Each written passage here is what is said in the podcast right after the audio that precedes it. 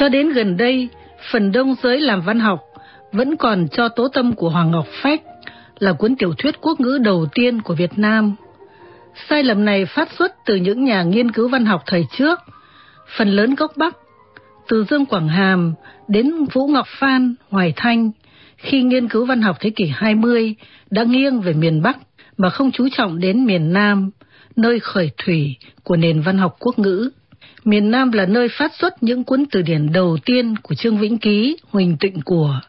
Miền Nam cũng là nơi phát xuất tiểu thuyết quốc ngữ đầu tiên, Thầy Lazaro Phiền của Nguyễn Trọng Quản, viết năm 1987. Và miền Nam cũng là nơi mà những tờ báo quốc ngữ đầu tiên của Việt Nam ra đời, như Gia Định Báo 1882, Nam Kỳ Nhật Trình 1897, Nông Cổ Mín Đàm 1901, Lục tỉnh Tân Văn 1907, vân vân.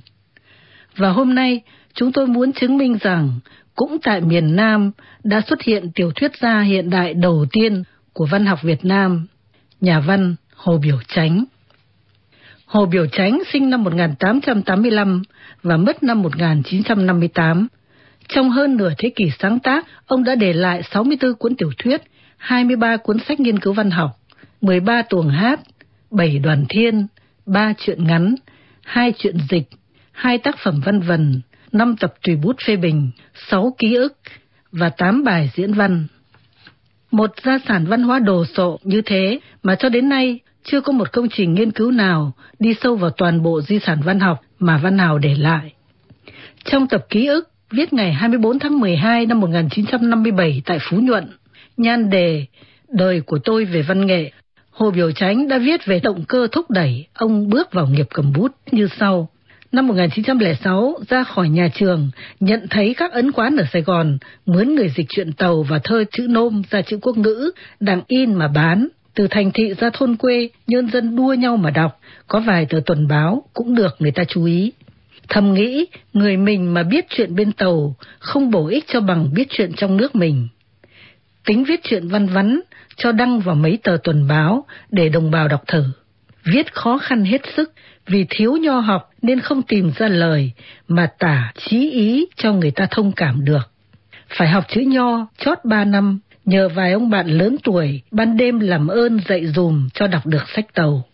Năm 1910, lựa những chuyện hay trong tình sử và kim cổ kỳ quan, dịch ra quốc văn, nhan đề, tân soạn cổ tích, đặng tập viết cho xuông, cũng viết theo thể văn thượng lục hạ bát thành một chuyện dài nhân đề u tình lục, chuyện tình của người trong nước mình. Hai quyển này được mấy bạn hùn tiền in thử thì không ai chê. Lúc đó, cụ Trần Chánh Chiếu cho xuất bản quyển Hoàng Tố Oanh Hàm Oan là tiểu thuyết đầu tiên trong lục tỉnh, chuyện tình tả nhân vật trong xứ và viết theo điệu văn xuôi. Đọc quyển này cảm thấy chuyện viết dùng văn xuôi dễ cảm hóa người đọc hơn.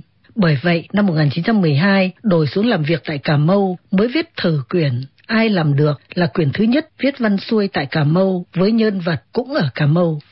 Như vậy, ông đã tập viết văn từ năm 1906, bước vào nghiệp văn từ năm 1910. Động cơ chính thúc đẩy Hồ Biểu Chánh viết tiểu thuyết là vì ông muốn cho người mình đọc chuyện xảy ra nước mình bằng chữ nước mình. Và ông chọn viết văn xuôi vì thấy văn xuôi dễ cảm hóa người đọc hơn văn vần. Hai yếu tố dân tộc và bình dân là những yếu tố cơ bản xây dựng tiểu thuyết của Hồ Biểu Chánh. Và cũng chính với hai yếu tố này, ông đã đánh đổ được lối viết tiểu thuyết trương hồi theo lối tàu, rất ăn khách thời đó. Và nhất là ông đã loại hẳn lối văn biển ngẫu trong phần lớn những chuyện quốc ngữ cùng thời.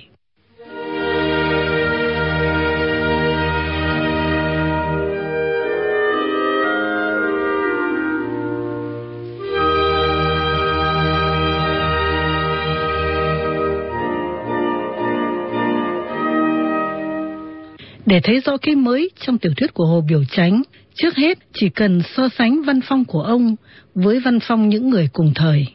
Nguyễn Chánh Sắt trong tiểu thuyết Nghĩa Hiệp Kỳ Duyên, tức Trăng Cà Mun, in năm 1919, viết như sau. Lần hồi ngày lụn tháng qua, bóng thiều quang đưa rất lẻ. Thoát chút mà phi đáng đã 18 tuổi đầu, hình dung yểu điệu, cốt cách phương phi, bá mị thiên kiều, ngư trầm lạc nhạn, mà ba mươi đời cái kiếp hồng nhan bạc mạng là lẽ tự nhiên. Trích truyện Nghĩa Hiệp Kỳ Duyên, Long An tái bản, trang 10. Hoàng Ngọc Phách trong tiểu thuyết Tố Tâm, viết năm 1922, in năm 25, viết như sau. Thôi, hôm nay là ngày từ biệt của ngòi bút trung tình này. Từ đây sẽ vắng tanh tin nhạn, bao nhiêu chuyện tình xưa nghĩa cũ sẽ theo mây bay gió thổi mà mơ màng như giấc chiêm bao. Những khi canh tà răng xế, khi mưa xa trước cửa, khi gió thổi bên màn, khi em soi gương thấy bóng. Trích Tố Tâm, trang 79 Và Tân Dân Tử trong tiểu thuyết Gia Long Tổ Quốc, y năm 1929, viết như sau. Đức Nguyễn Ánh lạc bước phong trần, nơi Phật tự gặp người phò tá. Đất Việt ba kỳ, trời Nam một góc, tang thương mấy độ, cuộc hưng vong dường thể chiêm bao. Sự tích ngày xưa, gương trị loạn còn ghi lịch sử.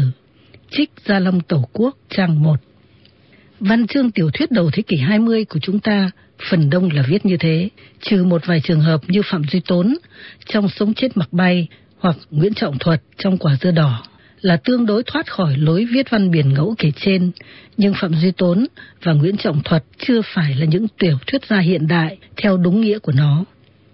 Ở thời điểm văn tiểu thuyết từ Bắc xuống Nam đều viết một giọng như thế, thì Hồ Biểu Chánh viết như thế nào? Trong cuốn Ai làm được, tác phẩm đầu tiên của Hồ Biểu Chánh viết năm 1912, in năm 1922 tại Sài Gòn, ông đã vào chuyện bằng những dòng như sau. Khiếu nhàn bước vào kéo ghế mà ngồi, ngó quanh quất không thấy khách ăn uống, duy có một người trai, chạc chừng 17-18 tuổi, đương ngồi tại bàn gần cửa mà viết. Ông thấy người miệng rộng, môi dày, vai ngang, chán chợt, tóc hớt cụt, mắt dạng ngời, tư cách nghiêm trang, mặt mày sáng rỡ, tuy phục tầm thường mà hình dung không phải như người thường. Bởi vậy, ông cứ ngồi ngó hoài. Trích ai làm được, trang ba. Và trong tiểu thuyết Cây đắng mùi đời, cảm tác từ cốt truyện Sang Famille, Vô gia đình của Hector Malo, in tại Sài Gòn năm 1923, Hồ Biểu tránh vào chuyện như sau. Ai đi đường chợ lớn xuống gò công, hễ qua đỏ bao ngược, rồi lên xe chạy ra khỏi chợ Mỹ Lợi, tới khúc quanh, thì sẽ thấy bên phía tay trái, cách lộ chừng ít trăm thước, có một xóm đông, kêu là xóm tre. Nhà ở chật, cái chở cửa lên, cái dây cửa xuống, tre xanh kịt, bao trùm kín mít. Ngoài vuông tre thì ruộng bằng trang, sấp liền từ dây. Qua mùa mưa, cây đượm màu, ruộng nổi nước, thì trông ra chẳng khác nào củ lao nằm giữa sông lớn. Dưới sông bao ngược, ghe chài chở lúa, trương buồm, rồi thả trôi theo dòng nước. Chiếc nào chở cũng khẩm lờ. Trên lộ cây dương, xe ngựa đưa người núc ních chạy chậm xì, tiếng lục lạc nhỏ, khua xa xa, nghe như tiếng nhái. Trích cây đắng mùi đời, trang năm sáu. So sánh như vậy để thấy cái mới, cái hiện đại, cái táo bạo của Hồ Biểu Chánh lúc bấy giờ và lại càng hiểu tại sao những tác phẩm của Nguyễn Chánh Sắp, Hoàng Ngọc Phách, Tân Dân Tử dù là những tác phẩm hay đã nổi tiếng một thời nhưng ngày nay đọc lại đã cũ đi nhiều. Trong khi tác phẩm của Hồ Biểu Chánh đối với nền văn học ngày nay vẫn không có một vết nhăn bởi ông đã tạo ra được những tác phẩm có tính hiện đại có nghĩa là nó không bị lỗi thời bởi nó gắn bó với cả hai yếu tố đồng đại và lịch đại. Nói cách khác là nó có thể vượt thời gian, đọc lúc nào cũng được. Bởi nó vừa mang tính chất của thời đại mà nó ra đời, nhưng nó vừa đi theo kịp các thời đại sau mà không bị sa thải.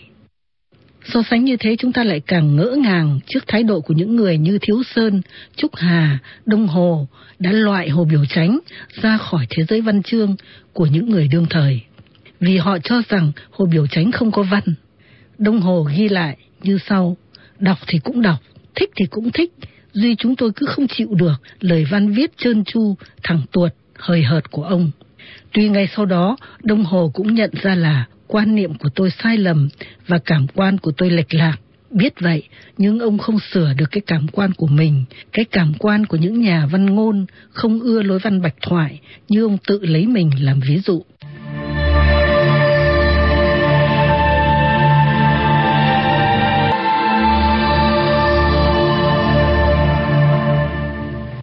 Hồ Hữu Tường ngược lại mê văn Hồ Biểu Chánh. Ông nhận rằng Hồ Biểu Chánh đã cho ông nhập mộng rồi tỉnh mộng. Tại sao lại có sự thể như thế?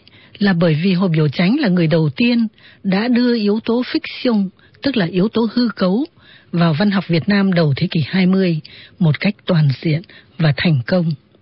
Trước Hồ Biểu Chánh, tiểu thuyết của chúng ta thường viết theo lối chuyện tàu, nghĩa là viết chuyện lịch sử, hoặc viết lại những tích lấy trong lịch sử, thần thoại, hoặc dựa theo một chuyện đã có thật rồi thêm thắt chút ít chi tiết vào. Nguyễn Trọng Quản được coi là người sớm nhất đã đem tiểu thuyết viết theo lối Tây Phương vào Việt Nam năm 1887 với chuyện Thầy Lazaro Phiền. Nhưng chuyện của Nguyễn Trọng Quản cũng như chuyện tố tâm sau này của Hoàng Ngọc Phách vẫn còn là một lối ký thác tác giả thuật lại chuyện của mình hay là chuyện của người khác kể lại cho mình, chứ không phải là tác giả hư cấu, tức là tác giả tưởng tượng ra những nhân vật. Hồ Biểu Chánh là người đầu tiên đã xây dựng nên toàn bộ hệ thống tiểu thuyết hư cấu trong tiếng Việt, tức là ông tạo ra một thế giới nhân vật tưởng tượng y như đã có thật trong đời sống, khiến Hồ Hữu Tường thuần trẻ khi đọc truyện của Hồ Biểu Chánh đã nhập vào thế giới hư cấu ấy mà ông gọi là nhập mộng. Và khi đọc xong mỗi chuyện, ông tỉnh mộng, bởi vì ông ra khỏi thế giới hư cấu của tiểu thuyết. Hồ Hữu Tường viết về cuốn tỉnh mộng của Hồ Biểu tránh như sau. Như vậy thì không thể nào trong cảnh thực mà có, chỉ có trong mộng mà thôi. Nhưng tác giả viết rất tự nhiên, nên đọc tiểu thuyết tôi sống mãi ở trong một cảnh mộng. Đến chừng xem đầu đề tiểu thuyết, tôi thấy đầu đề đó là tỉnh mộng. Tới chừng đó tôi hay rằng câu chuyện mà Hồ Biểu Chánh đã thuật lại đã tạo cho tôi một cảnh mộng. Tôi ở trong cảnh mộng, rồi bây giờ tôi thấy nó là tiểu thuyết. Đây tôi mới là người tỉnh mộng. Từ ấy tôi mới có một quan niệm rõ rệt về tiểu thuyết. Té ra một tiểu thuyết hay là một tiểu thuyết tạo cho độc giả một cảnh mộng, mà độc giả say mê đi vào cảnh mộng ấy như vào cảnh thật vậy. Đến trường đọc xong rồi thì xếp sách nhìn lại nhan đề mới hay là mình đã mộng. Như vậy tôi có thể nói rằng vị giáo sư đầu tiên dạy cho tôi văn phong, dạy bản sắc của văn chương, dạy lý thuyết về văn chương, ấy là Hồ Biểu Chánh. Một tiểu thuyết với nhan đề của nó làm cho tôi hiểu rõ định nghĩa của tiểu thuyết là gì.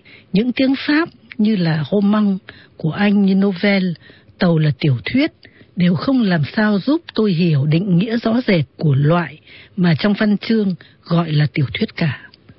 Trích bài Nhập mộng và tỉnh mộng của Hồ Hữu Tường trên văn số 80. Không chỉ có Hồ Hữu Tường mà Dương Nghiễm Mậu cũng đã nhìn thấy ở Hồ Biểu Chánh một bậc thầy khai phá, mở cửa cho ông vào thế giới tiểu thuyết, vào miền Nam, quê hương thứ hai của ông. Dương Nghiễm Mậu viết, tôi đã đọc tiểu thuyết của ông cách đây mười mấy năm trời, khi còn theo học những lớp đầu tiên bậc trung học ở Hà Nội. Rồi trong nhiều hoàn cảnh khác, tôi lần lượt đọc những tiểu thuyết của ông. Sau này, có một thời gian tôi đã dành thì giờ để đọc lại những gì đã đọc, đọc những gì chưa đọc, với mục đích tìm hiểu những khởi đầu của nền văn học ta. Tìm hiểu những đặc tính miền Nam, quê hương thứ hai tôi yêu dấu. Quê hương miền Nam, con người, văn chương mở ra cho tôi những bàng hoàng không ít. Cuộc sống nơi những vùng sình lầy hoang vu trong kinh rạch quyến rũ tôi, tôi không bỏ một cơ hội nào để tới những nơi đó. Cũng vì thế, bài viết này như một nhớ ơn, nhớ ơn đến những người đã để lại cho chúng ta những di sản lớn. Trích bài từ đó đến nay của Dương Nhiễm Mậu, in trên văn số 80 số tưởng niệm Hồ Bửu Chánh, Sài Gòn tháng 5 năm 67. Những điều mà hai nhà văn Hồ Hữu Tường và Dương Nghiễm Mậu đã viết mà chúng tôi vừa trích dẫn trên đây có thể xóa được cả một thế kỷ thành kiến và đánh giá sai lầm về Hồ Biểu Chánh, nhà văn tiên phong đã đưa văn học Việt Nam vào thế giới hư cấu của tiểu thuyết hiện đại.